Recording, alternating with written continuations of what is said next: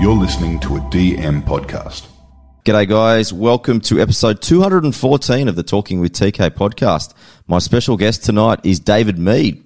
David is a current member of the Brisbane Broncos. His career started at the Gold Coast Titans in 2009, and he's played 171 NRL first grade games for 75 tries. He played three seasons at the Catalans in the Super League. He won the Challenge Cup in 2018. On the representative scene, he represented New South Wales country in two games. He's also his country of birth, PNG, represented in 14 tests, which includes three World Cups. He also had the honour of captaining PNG at the 2017 World Cup. Away from footy, he hosts the David Mead podcast and has had some incredible guests and includes the likes of Marcus Bai, Justin Olam, Alex Johnston, Ben Ikin, and recently Dave Donaghy. Welcome to the podcast, David Mead. G'day, David. Hey, TK. Thanks for having me, mate. Pleasure, mate. Like, why don't we start with the podcast? Because, mate, it's been pretty intriguing, especially, you know, I love NRL players, I love sportsmen, but, mate, the ones that have been intriguing me lately, Dave Donaghy, the CEO of the Brisbane Broncos, Benny Ikin, the head of football. But, mate, tell me how all this all, all started and how, how you got the, you know, like myself, got the little bit of a passion for the podcast game, mate. Yeah, I think um, I've always thought about, you know, um, having my own podcast. I just didn't know if I was would ever be able to do one. And it was only recently, a couple of months ago, a newspaper from PNG reached out to me and said, "Would you be willing to do a 250 word to 300 uh, word column yeah. on youth empowerment?" And so I did that for a couple of months, and uh, um, I was kind of running out of ideas how to tell the youth how they can empower themselves. Yeah. And I thought I could really uh, do some help. And then I thought, I think interviewing other people, other players, uh, would be of real benefit to uh, that cause. And so I asked for a bit of advice of a couple of uh, friends that I knew uh, in radio and stuff like that. So, and they just told me, um, with practice, you will get good at speaking and being confident with what you have to say. And I'm not really at that point now. I'm still the one asking questions. Uh, but I'm finding that as I'm the more and more episodes I'm doing, the more I feel confident in having my input as well as uh, asking the questions. And it's it's all fun, um, as you know. Uh, you know, it's something that is a constant uh, learning uh, experience for myself. Um, but I am really enjoying it, uh, the whole process as well, and I'm still learning a lot. So that's kind of the idea behind the David Mead podcast. Yeah, mate, I can definitely tell, especially with Ben and Dave's interviews, that you took yourself out of your comfort zone. Like I can, because the other guys were all rugby league players who were exactly the same as you, but we're literally talking about the two guys that run the club that you play for. So, mate, tell me a little bit about taking yourself a little bit out of that comfort zone. Yeah, I think I've got we've got a passion for you know doing ambassador work uh, as well for companies and stuff like that, and I kind of wanted to know how I could show value as an athlete to companies. Yeah, and I just thought if it'd be a pretty good idea to interview some guys who are running a pretty big organization, a sporting organization in Australia. If I can, if I can pick their brains a bit, uh, see what they've done to help them get to where they are. Um, take a few tips from them, and if I can apply some of that to the podcast or you know to my homework here in the little little studio I got set up here, uh, I like to enjoy. Uh, I, I, like to read books, uh, do some writing and stuff like that. So I just thought if I can learn from two guys who run a footy club, um, I think it would really help me out. Yeah. And I guess recording it along the way, I've found that it's certainly helping other people as well. I've, uh, there's been some good response from uh, especially those two podcasts. Yeah, mate, I, I got a couple little tips out there just for work, and I thought it was amazing. That's the little things, eh? And that's the beauty of a podcast. You can then share it with a bigger audience. So it's not just like even me and you're recording right now, but there's going to be other people that get things from this and also yeah. in this conversation as well. Yeah, I think that's the reason why I love listening to podcasts. Um, not necessarily for entertainment. Uh, I do like to get my entertainment um, from it, but it's mainly to get a few ideas and little tricks about how I can improve just small parts of my life.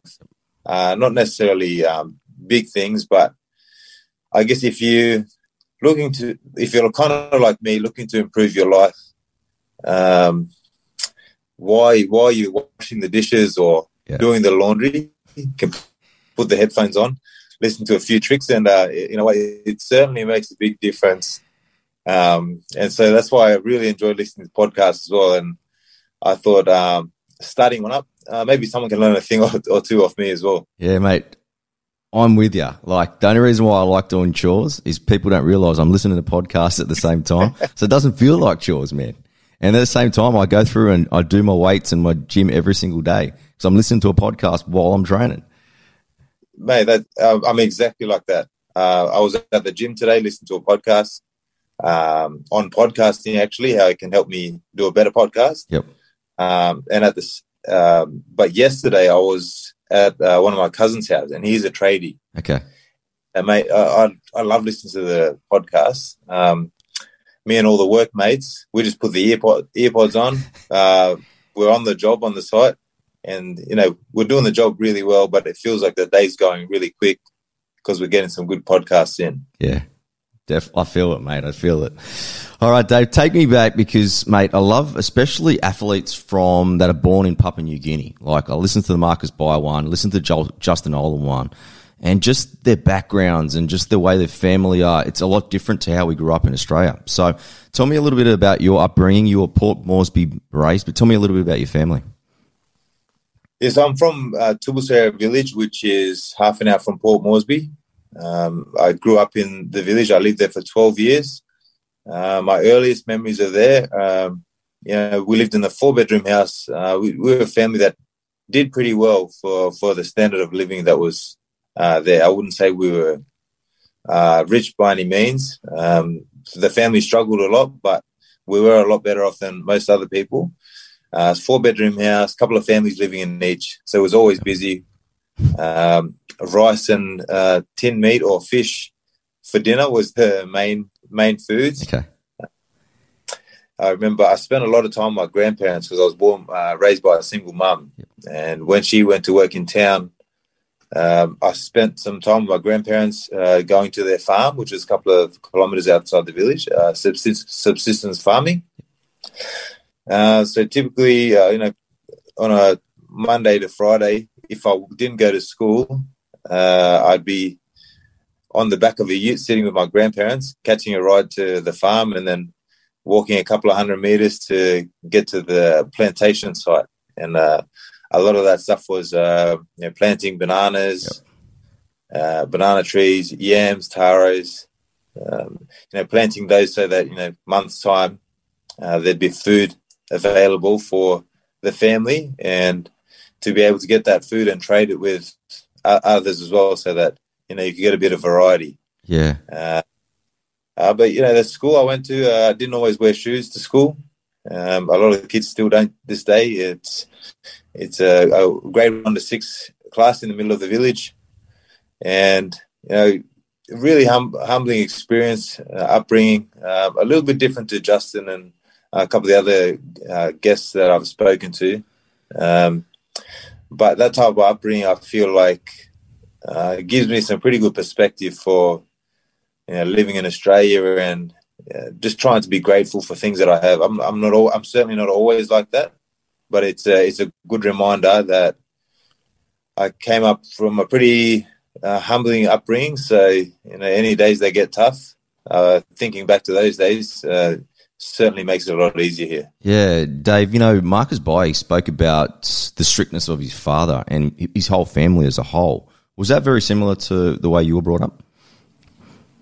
Um, in a way, yeah. I think Marcus's uh, his story seems like they had a lot more um, uh, strict rules and discipline about Mm. working and um, making sure that you do the job before uh, you play, uh, similar to Justin's.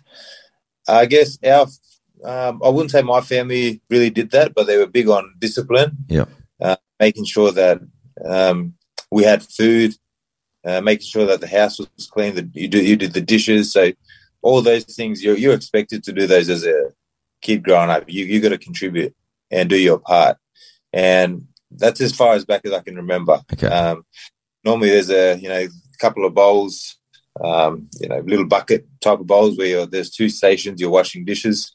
One's for the soapy water, and the other one's for rinsing it clean. Um, a lot of I remember a lot of times after dinner, I'm sitting there with my mum. Uh, she's washing the dishes, and I'm rinsing them off, and someone else is drying them with a tea towel. So yeah. uh, that was a regular occurrence on a night, and um, helping out with my grandparents, I guess that kind of was my contribution, but it was uh, fun as well, and I, I really enjoyed that because you know, going to the farm, a lot of the times I wasn't really planting all those things. I was just making fire and uh, cooking food and that type of stuff, having fun. Nice. Now, tell me a little bit about school. School in the PNG. How how was a little David Mead when he first went? Um, mate, I was real nervous. I, I, remember grade one. I still remember my first day actually. Uh, just going in, I had these uh, grey shorts on, uh, button-up blue shirt, and uh, no shoes. Just walking in and seeing all my classmates. um, but it was just like a you know tin roof uh, classroom with a concrete floor. Yep. Uh, there's dirt on the floor, and there's a couple of desks and chairs there for the kids. Uh, I remember just learning the ABCs, and oh, here's the other thing: we weren't at school. You weren't allowed to speak in our local language, which which was Motu. Yep. So in school, you you got a bit of a hiding if you spoke Motu and didn't speak English. Okay. I don't know what it's like there now. I think the whole uh, students getting a hiding is thing of the past now. Yep. I'm not, that, but yeah, think back to those days. You had to speak uh, English, and if you didn't, uh, you get in trouble. Okay. Yeah. Dave, was it was it dangerous where you grew up at all, man? Mate, it, it's not dangerous. Um, you know, we're more. I think in Moresby is a bit more dangerous than um, living in the village. Even in the village, everyone knows each other. It's community based.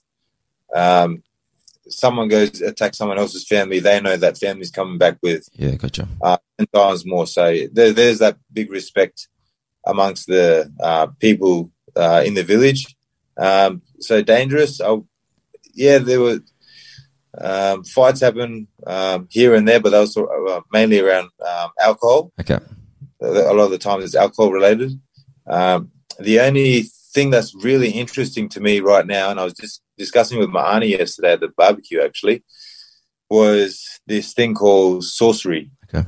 It, it's still massive back there. The stories are huge. Whenever someone dies, um, there's always a uh, someone else is responsible for that death. Yeah, gotcha. And you know that I'm still trying to get my head around it. Why that belief is still so strong back there. So if we're talking about danger, um, that's probably the only thing that comes to mind mind rather, uh, rather than um, you know normal everyday crimes. Yeah, and how long did you say you? How long did your auntie say that had been around in terms of a, like a? Well, would you call it even a tradition? What would you call that? Uh, it's just a, a um, I wouldn't say a way of life. It's just something that happens all throughout Papua New Guinea. Yeah. Uh, apparently, it could be it could happen with uh, another family being jealous with a your family member going to the next village over, getting uh, approaching a sorcerer there, yeah, and telling them to keep an eye on this family, and uh, it could be from jealousy or something that that person's done, uh, and eventually, if a death occurs, um, a lot of the finger pointing goes back to um, to the person who may have seen the uh, may have done the consulting, so to speak.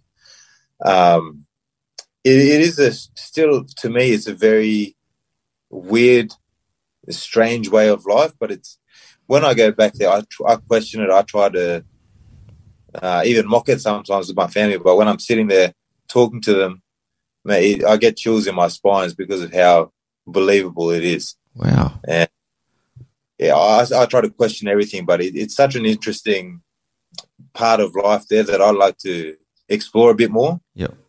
Let's find out uh, what's really happening there. Well, it's the power of the conversation, Dave. Like, I had no idea what that even existed. And until I met you tonight, I would not have known. So, yeah. Mate, if you didn't ask me, I probably never would have thought about sharing it. I think I think at the barbecue yesterday with my auntie, I was I was kind of like um, trying to mock it a bit. Yeah. But when she spoke about it, because she's she lived there most of her life, but she's she lives in the Australian way now, and when she goes back there, she still has those chills when people are talking about um, what's happening in the village. Gotcha. Wow. So, Dave, you know, obviously sports has become a huge part of your life. You've become a professional sportsman since the, the age of 17. But in terms of rugby league, PNG's rugby league, pretty much the only country in the world where, P, like rugby league, is the national sport. But what, what age were you when you first found out what rugby league was?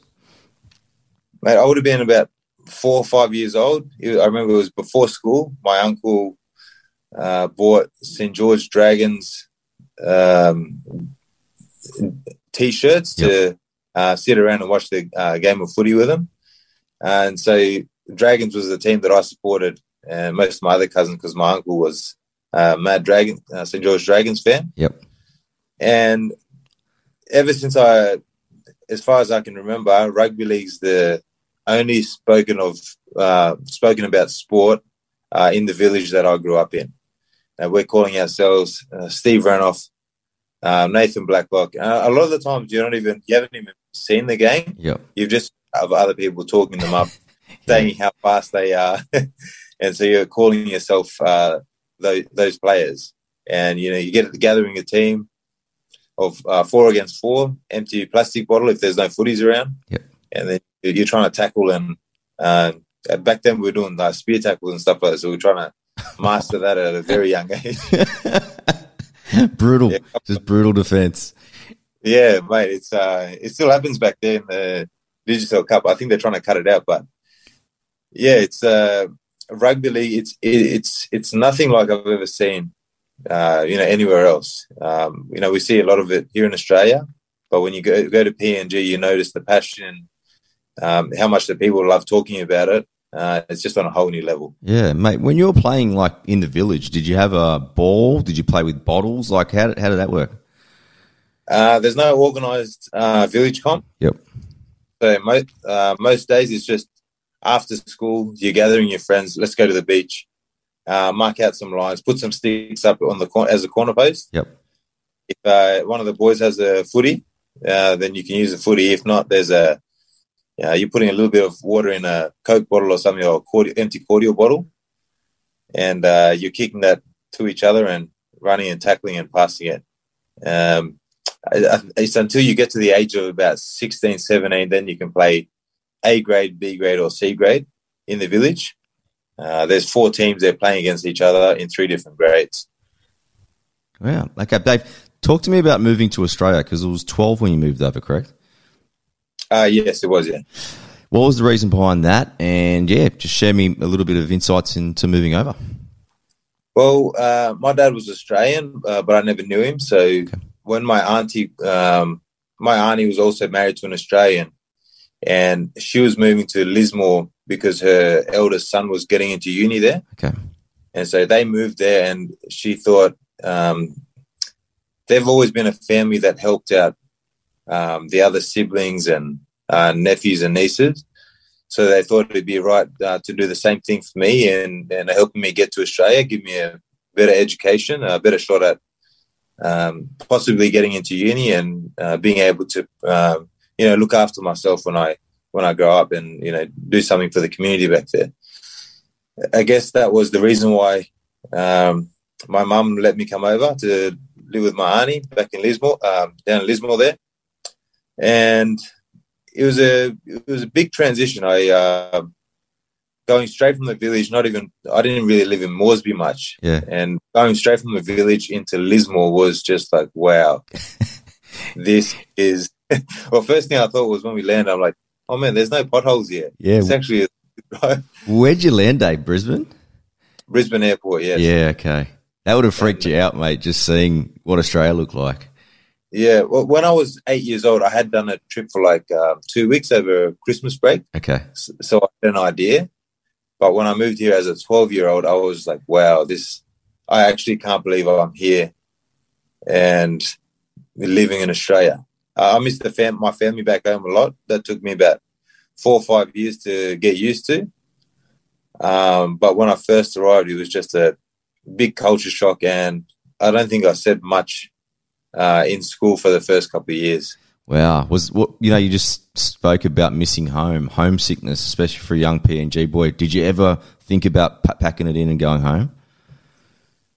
I wasn't really outspoken much because I, um, yeah, I was just shy, and um, I think even if I, thinking back, I, I, definitely would have felt like going back home, yep. just missing family. Um, but what my auntie and uncle did was, um, you know, they were they're always good to take us back every year for four or six weeks for Christmas, so that we can get some good time with the family there, and then come back and um, do school and stuff like that. So I was very lucky in that sense. Um, but uh, I also got into cricket and rugby union the first year I was here, so that kind of helped me feel settled a lot more. Yeah. In, in and I think that probably made my stay here in Australia a lot easier, and more comfortable. Yeah. Did you have any idea what cricket was before you started playing here? Yeah. Um, well, in the off season, um, in the off season for rugby in the village, yeah. they had a cricket comp. Okay. And so I never played in it, but it was always just fun playing with my um, cousins in the backyard. Um, and so when I was able to come to Lismore and actually join a team that used pads, um, gloves, a proper bat, and a proper cricket ball, yeah. uh, that was a surreal experience as well. Beautiful. Now, Dave, your surname Mead, that is your aunt's surname. Was Moore your original name? Is that your biological dad's surname or your mum's maiden name? Yeah, that is my biological dad's name, but Okay. um, because I never knew him, uh, I know who he is, but um, obviously uh, I was brought up by my mum herself as a single mother. So uh, at the age of 18, I decided to change that name uh, out of respect for my auntie who um, looked after me. And I thought, um, yeah, that's the name that I want to carry uh, moving forward. Um, so that was uh, the reason behind that. Yeah, that's a huge amount of respect, mate. How did you break it to your auntie that you were going to change your name? Um, I, I can't remember the exact moment, but I remember I tried to just say it as uh, casual as I could because I'm, a, I'm the type of person that doesn't like to make a big deal out of Yeah, yeah. Um, things. So I kind of just said, um, oh, it was my uncle actually I spoke to first, um, thinking back now, and I just said, um, I'd like to change my name because you have uh, looked after me. And I don't remember the exact words, but it was it was a really nice feeling at the time uh, when I had the conversation at Lismore. That's super cool, man. Super cool. Now, mate, moving on, you know, as a teenager, you're playing cricket now, union, you're starting to fit in in Lismore. How did you kind of break out of your shell and kind of leave the quiet guy aside, and then kind of this personality is a little bit coming out? Mate, it was always around like uh, the Saturday morning cricket uh, games. Yeah. Um, I had I had a group of friends from school that played in the same team. So the banter started when um, my very first game, I got a golden duck, and I remember opening the batting. I remember opening the batting, and then um, I had a feeling they were laughing, but it was as a uh, as a team, and I, that feeling I remember from uh, getting from the village, from my um, you know cousins and friends from the village. Yeah. So that kind of made me feel a bit more comfortable to open up. And it was over a couple of years that I started to feel like uh, I was fitting in here. Uh, I've got a really good bunch of mates who I played cricket with then, and I'm still good mates with them now. Uh, and they just made me feel really welcome uh, through through sport. If if I didn't play sport, uh, I think it would have been a lot harder for me to break out of my shell and you know um, be social with uh, others. Yeah. Now, Dave, you, you signed with the Titans at 17, but you left for Australia at 12 and you hadn't played a competitive game of rugby league before. That five years, what happened in that five years to make you a professional, mate? Uh, I played rugby union from the age of 13 to 17. Yep. And I think during those years, we had a. Um, every age group was under 13s, 15s, 17s. Yep. So every second year, you're playing against guys who are one year older than you. And when you're 13, 14, that one year age group is huge. And you, you pretty much got no chance against playing, uh, winning against a team of 14 year olds when you're 13. Yeah, yeah.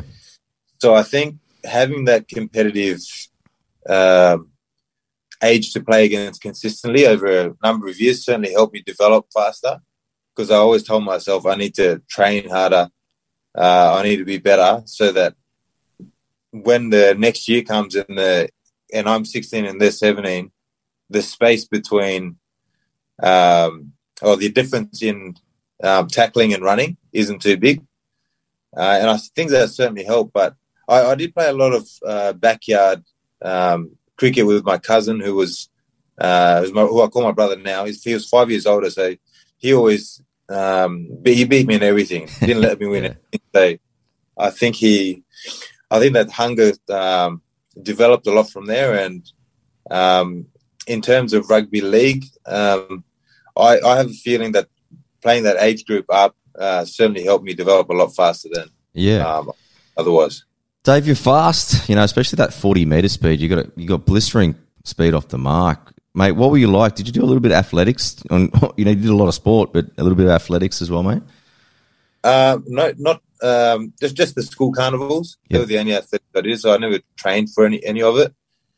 Um, but I did have a good chat with my mate uh, Kevin Gordon the other day. Okay, yeah, I saw that you released it. Yeah, yeah, about the forty meter sprint, and we, we always had that forty meter sprint at the Titans.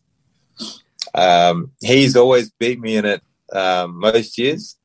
We, I've, I've, never actually openly said it until uh, the other day on the podcast. So, yeah, they finally revealed that uh, Kevin Gordon had the quickest time over the forty meters. Mate, he could motor. He would have been quick over hundred too, wouldn't he? Mate, he was, yeah. I think 40 was good, but I think after that he can still pick up speed after that. So he's uh, he's definitely one of the fastest guys I've uh, played rugby league with. Um, uh, alongside uh, a guy called James Roberts, who's yeah. obviously at the Tigers right now. Um, those two guys I put at the you know top three, four guys I've ever played with. Yeah, for sure, mate. There would have been some some good off season sprint competitions for sure yeah, you try to uh, not stand right next to them so we tell uh, you try to stand on the other side with this 20 blokes in between us. That's for sure. But, mate, at least you guys were young. Imagine Presto and Matty Rogers running on old legs, mate. Yeah, no, they were good fun to have around training, actually, because they gave us, Kevy and I, a lot of banter about who's quicker and, you know, who's not. And it made us both hungry to to want to be better than the other one. Yeah, mate. Talk to me a little bit about signing with the Titans. Like, what was it? Was there any other offers? What was was it always the dream to play for them? Um, it was just out of uh, chance. I was at a Northern Rivers uh, rugby league trial. It was my first year of rugby league that I was playing in under 17s, and we're at Mullumbimby. Uh, there was two trial games. Um, I was lucky enough to score a couple of tries there, and uh, uh, John Cartwright was there uh, watching the carnival, and Titans were new into the comp the following year. Yep. Uh, so this was the end of 2006. So uh, they were doing all their recruiting, scouting around the Northern Rivers there, and after the carnival had finished, um, Cardi came up uh, with a guy called Tony Durham, and, and they said, um, "Mate, we'd love to, we'd love for you to come trial with the Titans one day. Uh, how would you feel about that?" And I just, oh, I couldn't believe it. I was like, "What the the NRL team. I, I, didn't know who Cardi was at the time. Um, to be honest, I didn't know he was the Titans head coach. And uh, Tony Durham from Lismore said to me, uh, "Mate, this is the coach of the Titans, uh, and he he wants you to have a contract." Uh, I didn't know what a contract or anything was at the time. Yeah. But I did get a couple of polo shirts and uh, boots and stuff like that. No money or anything, which I was pretty happy about. Uh, went home to Lismore that, that afternoon and told my auntie, and she nearly dropped. She nearly cried. um, and so that was kind of the beginning of the journey for the Titans. It was unplanned. Uh, I remember I just had a couple of mates say, "Go and uh, go and play and have fun. Um, just try and make the rep team." That's yeah. kind of where it came from. Mate, you know you're, you're still only seventeen. Like, what when you sign that contract? Especially back then, like in Sydney where we live, you can play 16s and 18s and 20s and you have a job on the side. With the Titans sort of deal, how did that kind of fit in with your kind of your life and planning outside of that as well? Not much really changed from then because that's I was at the end of grade 11 then, so grade 12. they spoke about possibly me moving to Palm Beach to Okay. do my schooling there. But then I think because I was one year older for my age there, I don't think I would have qualified to play in the Arrive Alive. Okay. And they just said, okay, we'll do, do your schooling um, in Lismore, get your uh, education, get your HSC. And when you finish that, the under 20s competition will kick in next year. So you'll be in the squad there. Um, you'll have your full preseason and you'll get your development um, through there. So not much. When I signed the contract, I was still going to school. Um, the only thing I did do extra was I'd asked the PE teacher if I could have the gym keys, which he uh, he was hesitant about giving it to me because of safety and stuff like that. But uh, as the year went on, uh, he felt more comfortable with giving me the Jeep gym key so I could just go do my workout. But he just said, "Don't tell anyone about this. Uh, we'll get in a lot of trouble Yeah. if you drop weights on yourself." so, uh, yeah, old Johnny O'Brien from Trinity uh, Lismore, they certainly looked after me. So uh, a lot of gratitude to him as well. Yeah, mate. When you first signed that deal, like, what were you like coming through as well? Did you always have that discipline, or was it something that you learn along the journey? Um, I was always someone who did uh, extras. I I loved going to the field because, as I said, playing as a 14 year old playing against 15 year old, 15 year olds, um, 16 year old playing against 17 year olds, that made me want to get better. And so I always, I don't know if I, I never would have done my training the right way. I just wanted to get out on the field because that's where I found my happiness when I was improving on the footy field. Even if I was a lot of the times I was on my own doing my own training, Yep. uh, laps and stuff like that, uh, doing push ups. So I was always the type of person to do extra training. It's just when I actually came in to do the preseason, it was a whole new level uh, of work that I was used to. Um, the hardest thing things I've ever done, but I think the discipline and hunger were kind of already there for me at the start. It was it was just refined a bit more uh, by the coaching coaching staff and the uh, the players that I met. Yeah. Now, Dave, first grade debut, St. George Illawarra Dragons, your team as a child. Did you believe, like, because you came off the bench that day, but talk to me about just even preparing for this game against the team that you supported as a child, mate. Mate, that was unreal. I uh, I remember sitting on the bench, and Wendell Sailor was the opposite opposite the winger that I was going to go on for. So I remember just sitting on the bench, just sweating. oh man, get me on the field so we can get this over and done with. but um, I went on and I remember Wendell. He kept looking at me, trying to get my um, eye contact. Yeah. But I was just trying to look into the middle of the field to see where the ball was the whole time. I didn't want to look at him once because I just knew if I did, he'd get in my head. So he just kept saying things. I, I didn't pick up what he was saying, but it was just a way to intimidate me. um, the game ended up, uh, I think we ended up winning that game. So um, I was pretty happy that we played against the Dragons, the team that I loved.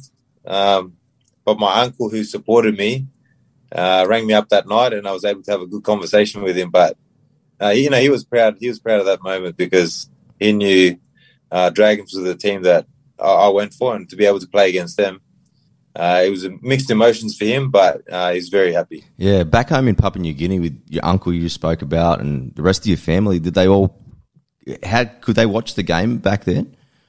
Yeah, they they watch uh, most Friday night games and the Sunday afternoon games with Yep. Channel Nine. They those were the games they were able to watch, and you know whenever they tune in, they they they're full support. They tell me um, every time I, I play or score a try, the the noise in the village it's just you know, people pots and pans, roofs. Uh, the noise just travels across.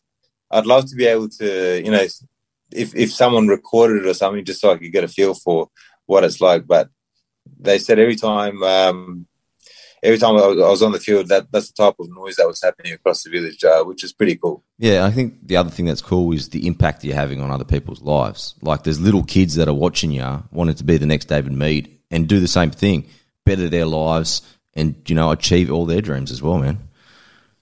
Well, it's something. Uh, I met Marcus Bai in the 2008 World Cup, Mm. and he's someone who's, you know, I've spoken to him on the phone throughout the years uh, since that day I met him, and he's just guided me with advice and um, telling me to be comfortable with the way I play and the, with and who I am.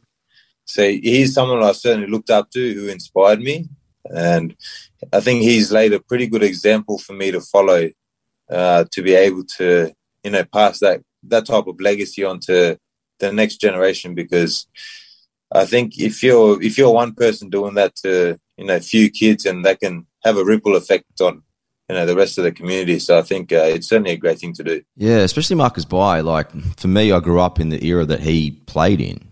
I think now with all the kids coming through and it being the game being even bigger and bigger, people don't realise how good Marcus Bai was. Like for people listening and are young tonight, Marcus Bai was the equivalent of make Maika Sivo back in the day, probably even better. Mate, he was he's he's a, he was an icon uh, when I was growing up. He still is now. Mm. Uh, you know, everyone knows him, everyone remembers him, and I think oh, as I was interviewing him, I did a bit of homework on him. I think he's one of the only players to win, you know, the trophies, the big trophies in Super League and NRL. Yeah, I think the only one he's missed out on is the Challenge Cup. Um, but he's won every other trophy with you know several different teams. So he's a he's a big name in uh, PNG, but I find that he's also very well respected amongst the you know Melbourne playing group or you know, whoever I've spoken to from Melbourne uh, hold him in a very high regard. So. Uh, yeah, he's certainly very well respected. Definitely. Now, Dave, I've got a few videos, a few photos to show tonight. This one here was quite interesting. I'll take you through a bit of a story after this one as well. So this one here is obviously one of the. The chase is on for Mead. What about the pickup? Have you ever seen a try like that? David Mead, you aren't a football player. You're some sort of magician. Now, Dave, I'm a big Sharks fan, so I was absolutely just giving it to you that night. But my best mate, Grant, he was actually the touch judge on that game, and he, he obviously referees you now in first grade. But me and him talked about that game all week. I still can't believe you pulled that off, but give me your memories around that try. Mate, all I remember was putting my hand up for Princey to put a kick, the, the normal kicks that he does. And I remember the ball just going past, and I just thought, ah, stick your hand out, you've missed it. and it's something I stuck, and I put I put it down, look, and I've just looked around just to see if the flag went up. Yeah.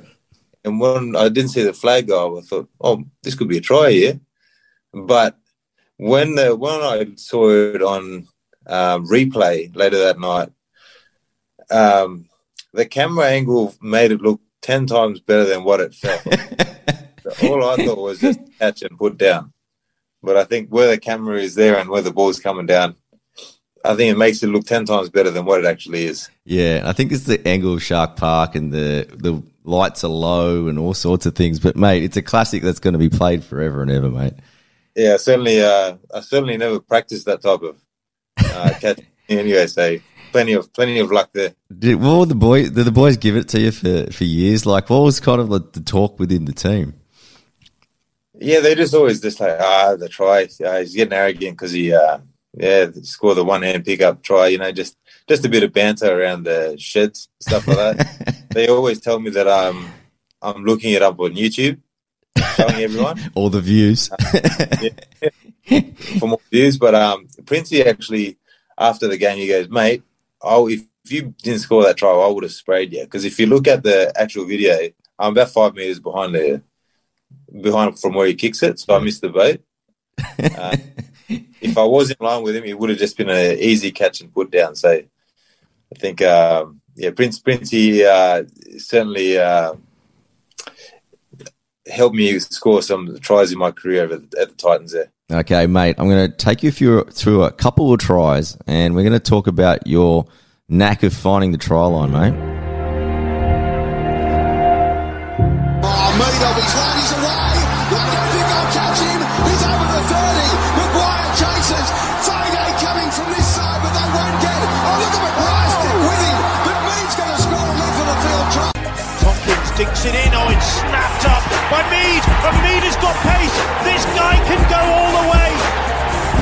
Marshall herring back to catch him. Back comes Gildart too. But Mead will go all the way under the post. Mate, you're lucky Josh McGuire didn't catch you on that first one, but mate, you You got plenty of toe, and you're always finding the try line. You got a great strike record, mate. Was uh, what was it like? Did you practice this? Was there something behind the scenes going on? Um, no, not really. You kind of just yeah, these are the things you go to sleep dreaming about doing. So to be able to go out and you know pull off the one every uh, every ten games or so, or however many, uh, it's nice. Especially those long range ones. They're they're a bit more exciting. But uh, I think if Josh McGuire caught me in that uh, earlier one, um, you would have to retire, mate.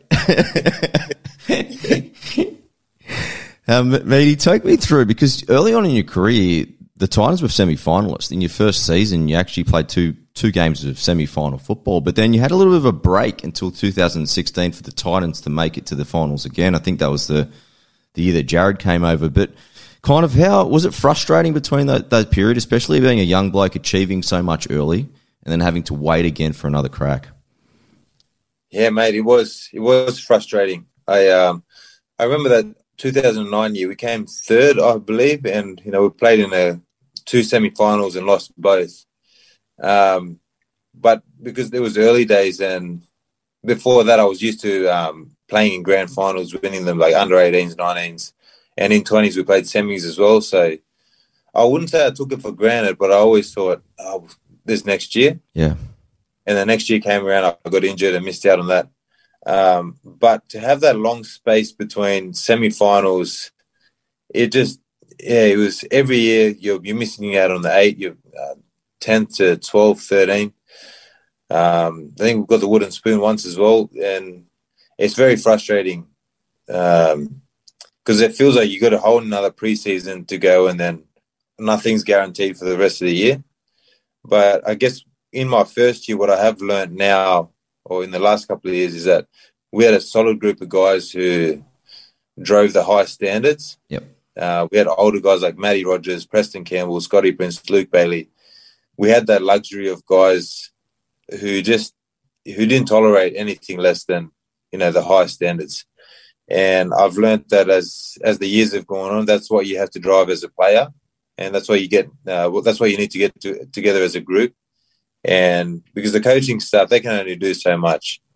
Uh, you as a playing group have to get together and say this is what we're going to uh, tolerate, and nothing nothing less. Yeah. I've learned that that was the difference between those early uh, few years um, and the years that we missed out on. Yeah, Dave, you know you as a veteran now at the Broncos, a very young team as well.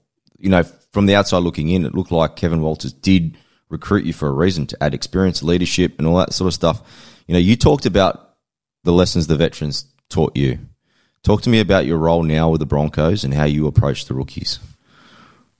Well, it's I, am the type of person who uh, um, has like one-on-one conversations on the side with uh, you know young guys um, I'm not necessarily a big talker in, in big groups. So my leadership role uh, style is having a chat with, with, a couple of the young guys before training starts and just say everything all good. Uh, you happy? And they, they prep pretty well these days. They're pretty well. You know, they're, they're probably the best athletes I've ever played with. Yeah. In terms of their times with, uh, you know, testing, strength, endurance, they got it all. It's just the, the footy side they're still learning and I'm here to help them uh, learn a bit about that footy side that I, I, was able to learn off the experienced guys, and that's kind of my role as um, as, as, simplified as, as, as, I can say it. Um, not necessarily to be here saying, "Oh, you need to do this, you need to do that." It's just this is the difference. If we do this this way, uh, we can we can win the games. Nice. Uh, we do it this way, then obviously we won't get results. Dave, next thing I want to talk to you about is representing Papua New Guinea because it would have been an incredible honour to not only get selected but go to three World Cups and then also lead your country. But mate, in terms of being a leader, uh, talk to me about because I guess what I was really intrigued about was leading a, a country. How much different that is to being a leader when you're representing just your club side. Yeah, it was I guess Mike's he put me as a leader because I was one of the few NRL players um, playing in the uh, Kumul side, it, it came as a bit of a shock to me. So I didn't know how to take that like uh, that week on. Um, so when when he first gave me the leadership role, I kind of I uh, I asked Wayne. I said, "Mate, um, have you got any advice for me?" And uh, he said, "Mate, uh, all you have to do is be yourself. You don't need to change anything. Um, you're the link between the players and the and the coach. Um, but don't think that you have to go out and you know, give any big pump up speeches or anything like that. You just do your job on the field, and the rest will take care of itself." And you know, that was advice that really helped. And I've never went away from that because I, I felt that if if I thought about all the other things that a captain should do, that probably would have added unnecessary stress or pressure to me, not just playing on the field, but um, what I had to be like off the field as well.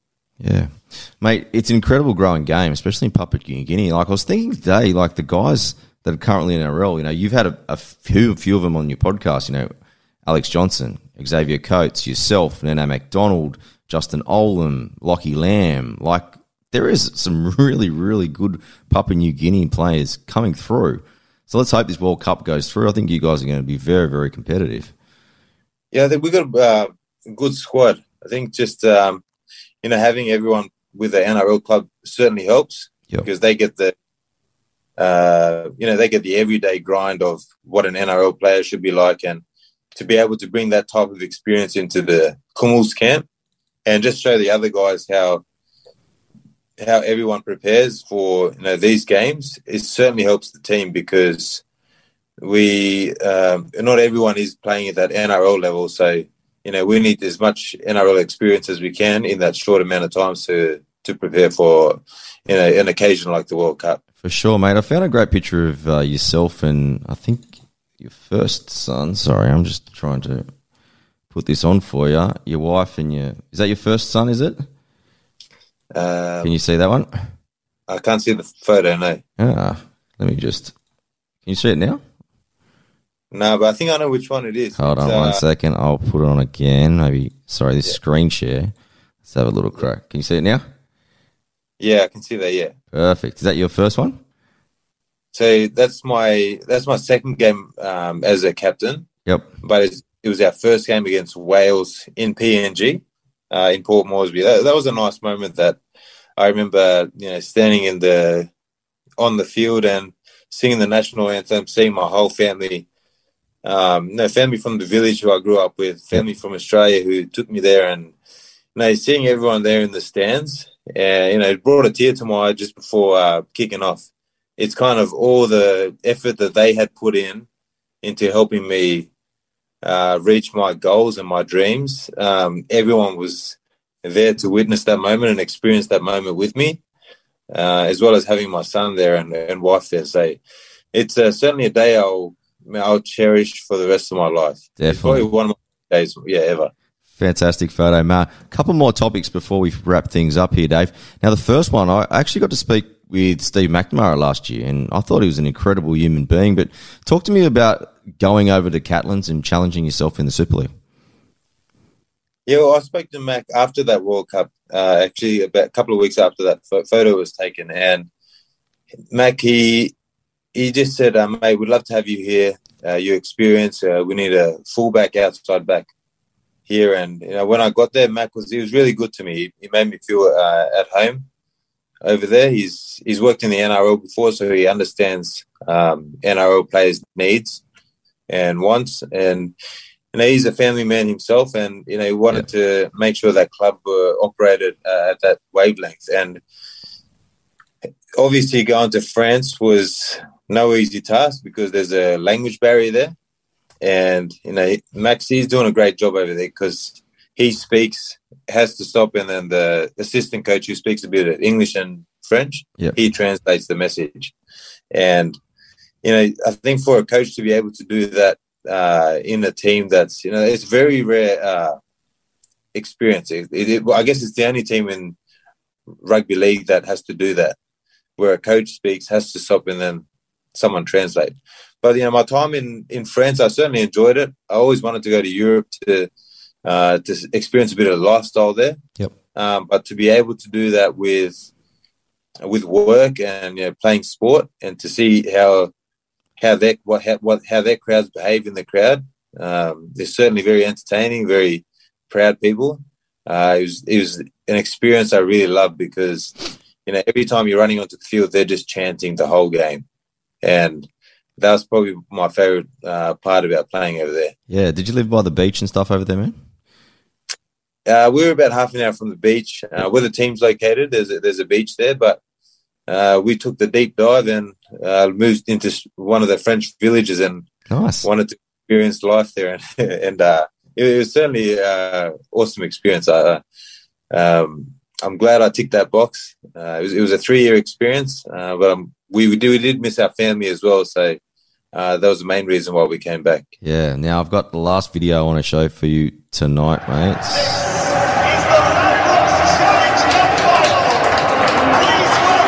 Well, this glorious day when memories are made and possibly history made today. Could Catalan take the Challenge Cup away from England for the first time in its 117-year-old story? Or will Warrington wear down, resist the French romance and...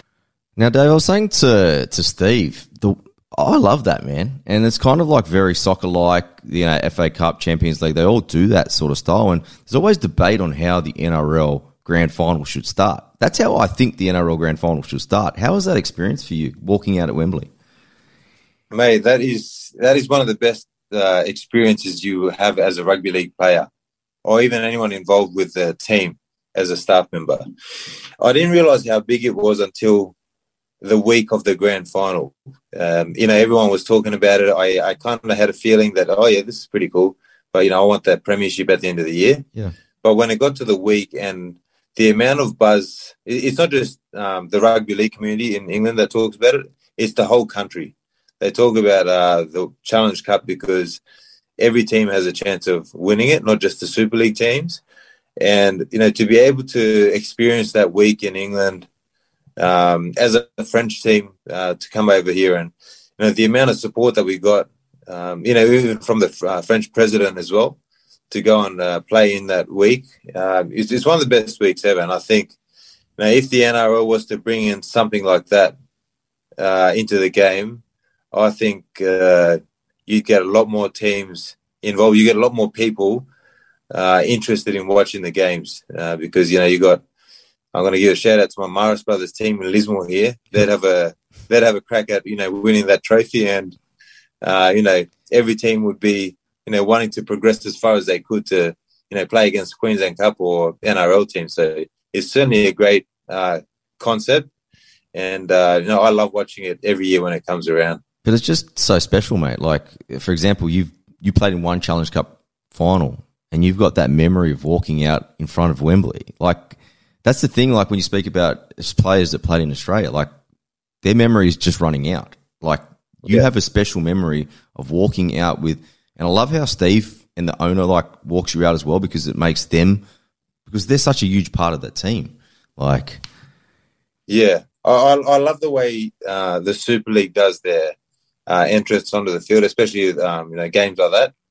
It's um, I don't know how to put it into words, but when you're there, when you're standing there in the tunnel, you know, walking out and, you know, your coach is there leading you out. It's a real special moment. And, you know, to be able to do that at Wembley, uh, you know, one of the best stadiums that I've ever played at, and to be able to experience that, it's uh, it's certainly memories that I'll hold for the rest of my life. And you know, I, I got chills just uh, from you bringing that video up. So yeah, it, it, I remember it like yesterday. Nice one. All right, now a few questions. Now, in the next couple of weeks, it's Men International Day or something like that. We've been recording these videos at work, and they've just been asking us various questions, just things we generally wouldn't speak about. So I've got a few questions. So the first one, the question we got I got asked was, "What are three things that men can do to stay mentally healthy?" Have you got any thoughts around that? Um, my first one is yeah, exercise or um, the quickest way I feel like you can get yourself out of a little um, how would you describe it? A little little rut or hole in that in that moment in time. Uh, not everyone has one, but if you jump in the ice bath, Yeah. and you freeze yourself for like five ten minutes. You you're not thinking about anything, but when you're getting out of that water, Okay. and when you get out of that water, you're, you're feeling fresh. Your body, your physiology has changed. Um, but you know that's my quickest way. If I'm feeling like um, a bit foggy or tired or you know pissed off, I'm just like uh, I won't have access to i- a ice bath, but even a cold shower will do. Um, that's my kind of little morning routine that helps me get a good start for the day. Uh, another one is exercise. Yep. Um, I find that if I'm uh, slouching on the couch, you know, my posture's bad, my back's sore, it's it's a lot easier for me to get irritated and get into a negative state of mind, Yep. which can obviously then lead to doubt, hesitating, you know, all these negative types of emotions. And um, yeah, try to, I try to avoid the couch as much as I can, and I try to exercise. So they're probably two of the um, quickest answers. Uh, the third one is obviously talking to someone. Yep. I know we've heard a lot about this uh, in, in recent years, but I can't emphasize in, enough how important speaking to someone about you know how you truly feel, especially someone you trust, and just even if they've got no solution for it, just the just the um, just the way you express it and deliver it to, um, to get it off your chest. It's uh, I can't give that um, that pro that process uh, enough credit because uh, it certainly helps me. Definitely. that's some good ones. Now, mate, the next question, and I'll give you my three so then you can have a quick think about it as well. What are what are the three masculine traits that you most admire? Now, the three that I gave was leadership, a growth mindset, and empathy. I think uh, what you said, the empathy. I was going to say um, compassion, but I think they kind of go hand in hand. I think you're trying to put yourself in the other person's shoes. I think that's one thing I'm learning as I'm, you know, doing this podcasting thing, trying to listen intensely to what the other person is really trying to say. Yeah. I think that's a really good uh, trait to have as a as a you know as a masculinity trait. Um, two other ones, I feel like um, being a good example for uh, if you got kids or people around you. I think being a good example. Yep. Um, whether it's you know getting ready for work on time, uh, you know I, I find this one. Um, this is a, just this is a practical example. Um, normally, I, I grew up in a culture where you know the women are doing the dishes and Yeah. Um, cleaning and stuff like that. Men go out and do the hunting. I find you know getting up, doing the dishes, t- taking the lead from there. Um, you, even if you've gone over to someone's house for a barbecue, picking up the rubbish in the backyard, picking up the you know the drink cans or you know beer bottles and stuff, cleaning up the house before you leave. I reckon that's one of the best traits. When when guys do that, man, I feel like um, they're a real leader in my eyes because you know it inspires me to do it. Um, so it's something that I try to um, do. Uh, I don't always do it, especially at my family's house because I get it a lot easier there. but it's very humbling, mate. It's very humbling.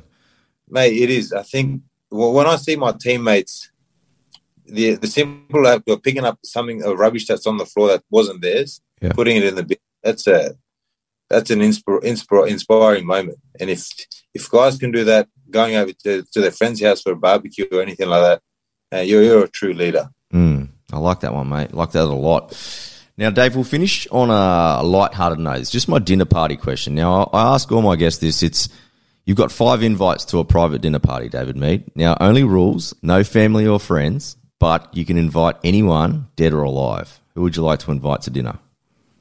Five people. Um, I think I'm trying to think outside of sporting world because that they're my I can fill that five the table of five very easily. Who would have? You know Um, what? I had Darius Border on Friday, and his one was all sportsmen, just boom, boom, boom, boom, boom. Yeah. Yeah, yeah. That's that's an easy one. It's, it's all sport, but if if I was to test myself, anyone outside of that, um, it'd be the Dalai Lama. yeah.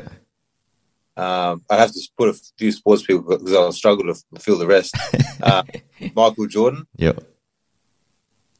um, Will Smith. Mhm. Um, a couple other people, Roger Federer, Yep. and I think uh, Donald Trump. There you go. What's with What's with Donald? You just intrigued? Uh, I want to see if he actually talks that because his communication, he talks real simple. Yeah. Um, you understand everything he says. I just wonder if he speaks like that. Behind the Uh, closed door. Yeah, yeah. It's uh, he's an interesting character. He is what? Yeah.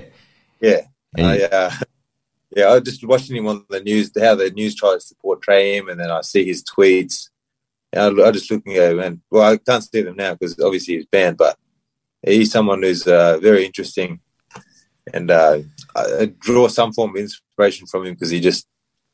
It's not that he doesn't care about other people's what other people are saying, but he, he gets things done. Yeah, he does it his own way as well. So you've got to take a little bit of credit from there. But Dave, it's been an amazing chat. Before I let you leave, everyone gets listening first to the David Mead podcast. You'll find that on Spotify, Apple, pretty much anywhere. YouTube, he's got the videos up there as well. Twitter and Instagram, David Mead four eleven. But David Mead, it's been an absolute pleasure, man. Thanks for sharing all the stories and a few words of wisdom there too, my man. TK, thanks for having me, mate. I think uh, you know, the great questions you had for me uh, certainly brought up a lot of great memories from uh, growing up. So uh, I'll have to learn to tell those in a uh, much more effective and uh, uh, a better way. But you know, thanks. It's, it's been great being on here. Absolute pleasure, mate. Enjoy the off season. I'm pretty sure that you're only a couple of weeks away from getting absolutely slaughtered by your trainers up there in the Broncos. But all the best for the next season as well, mate. And hopefully we can do this again sometime, bud. Awesome. Thanks, TK.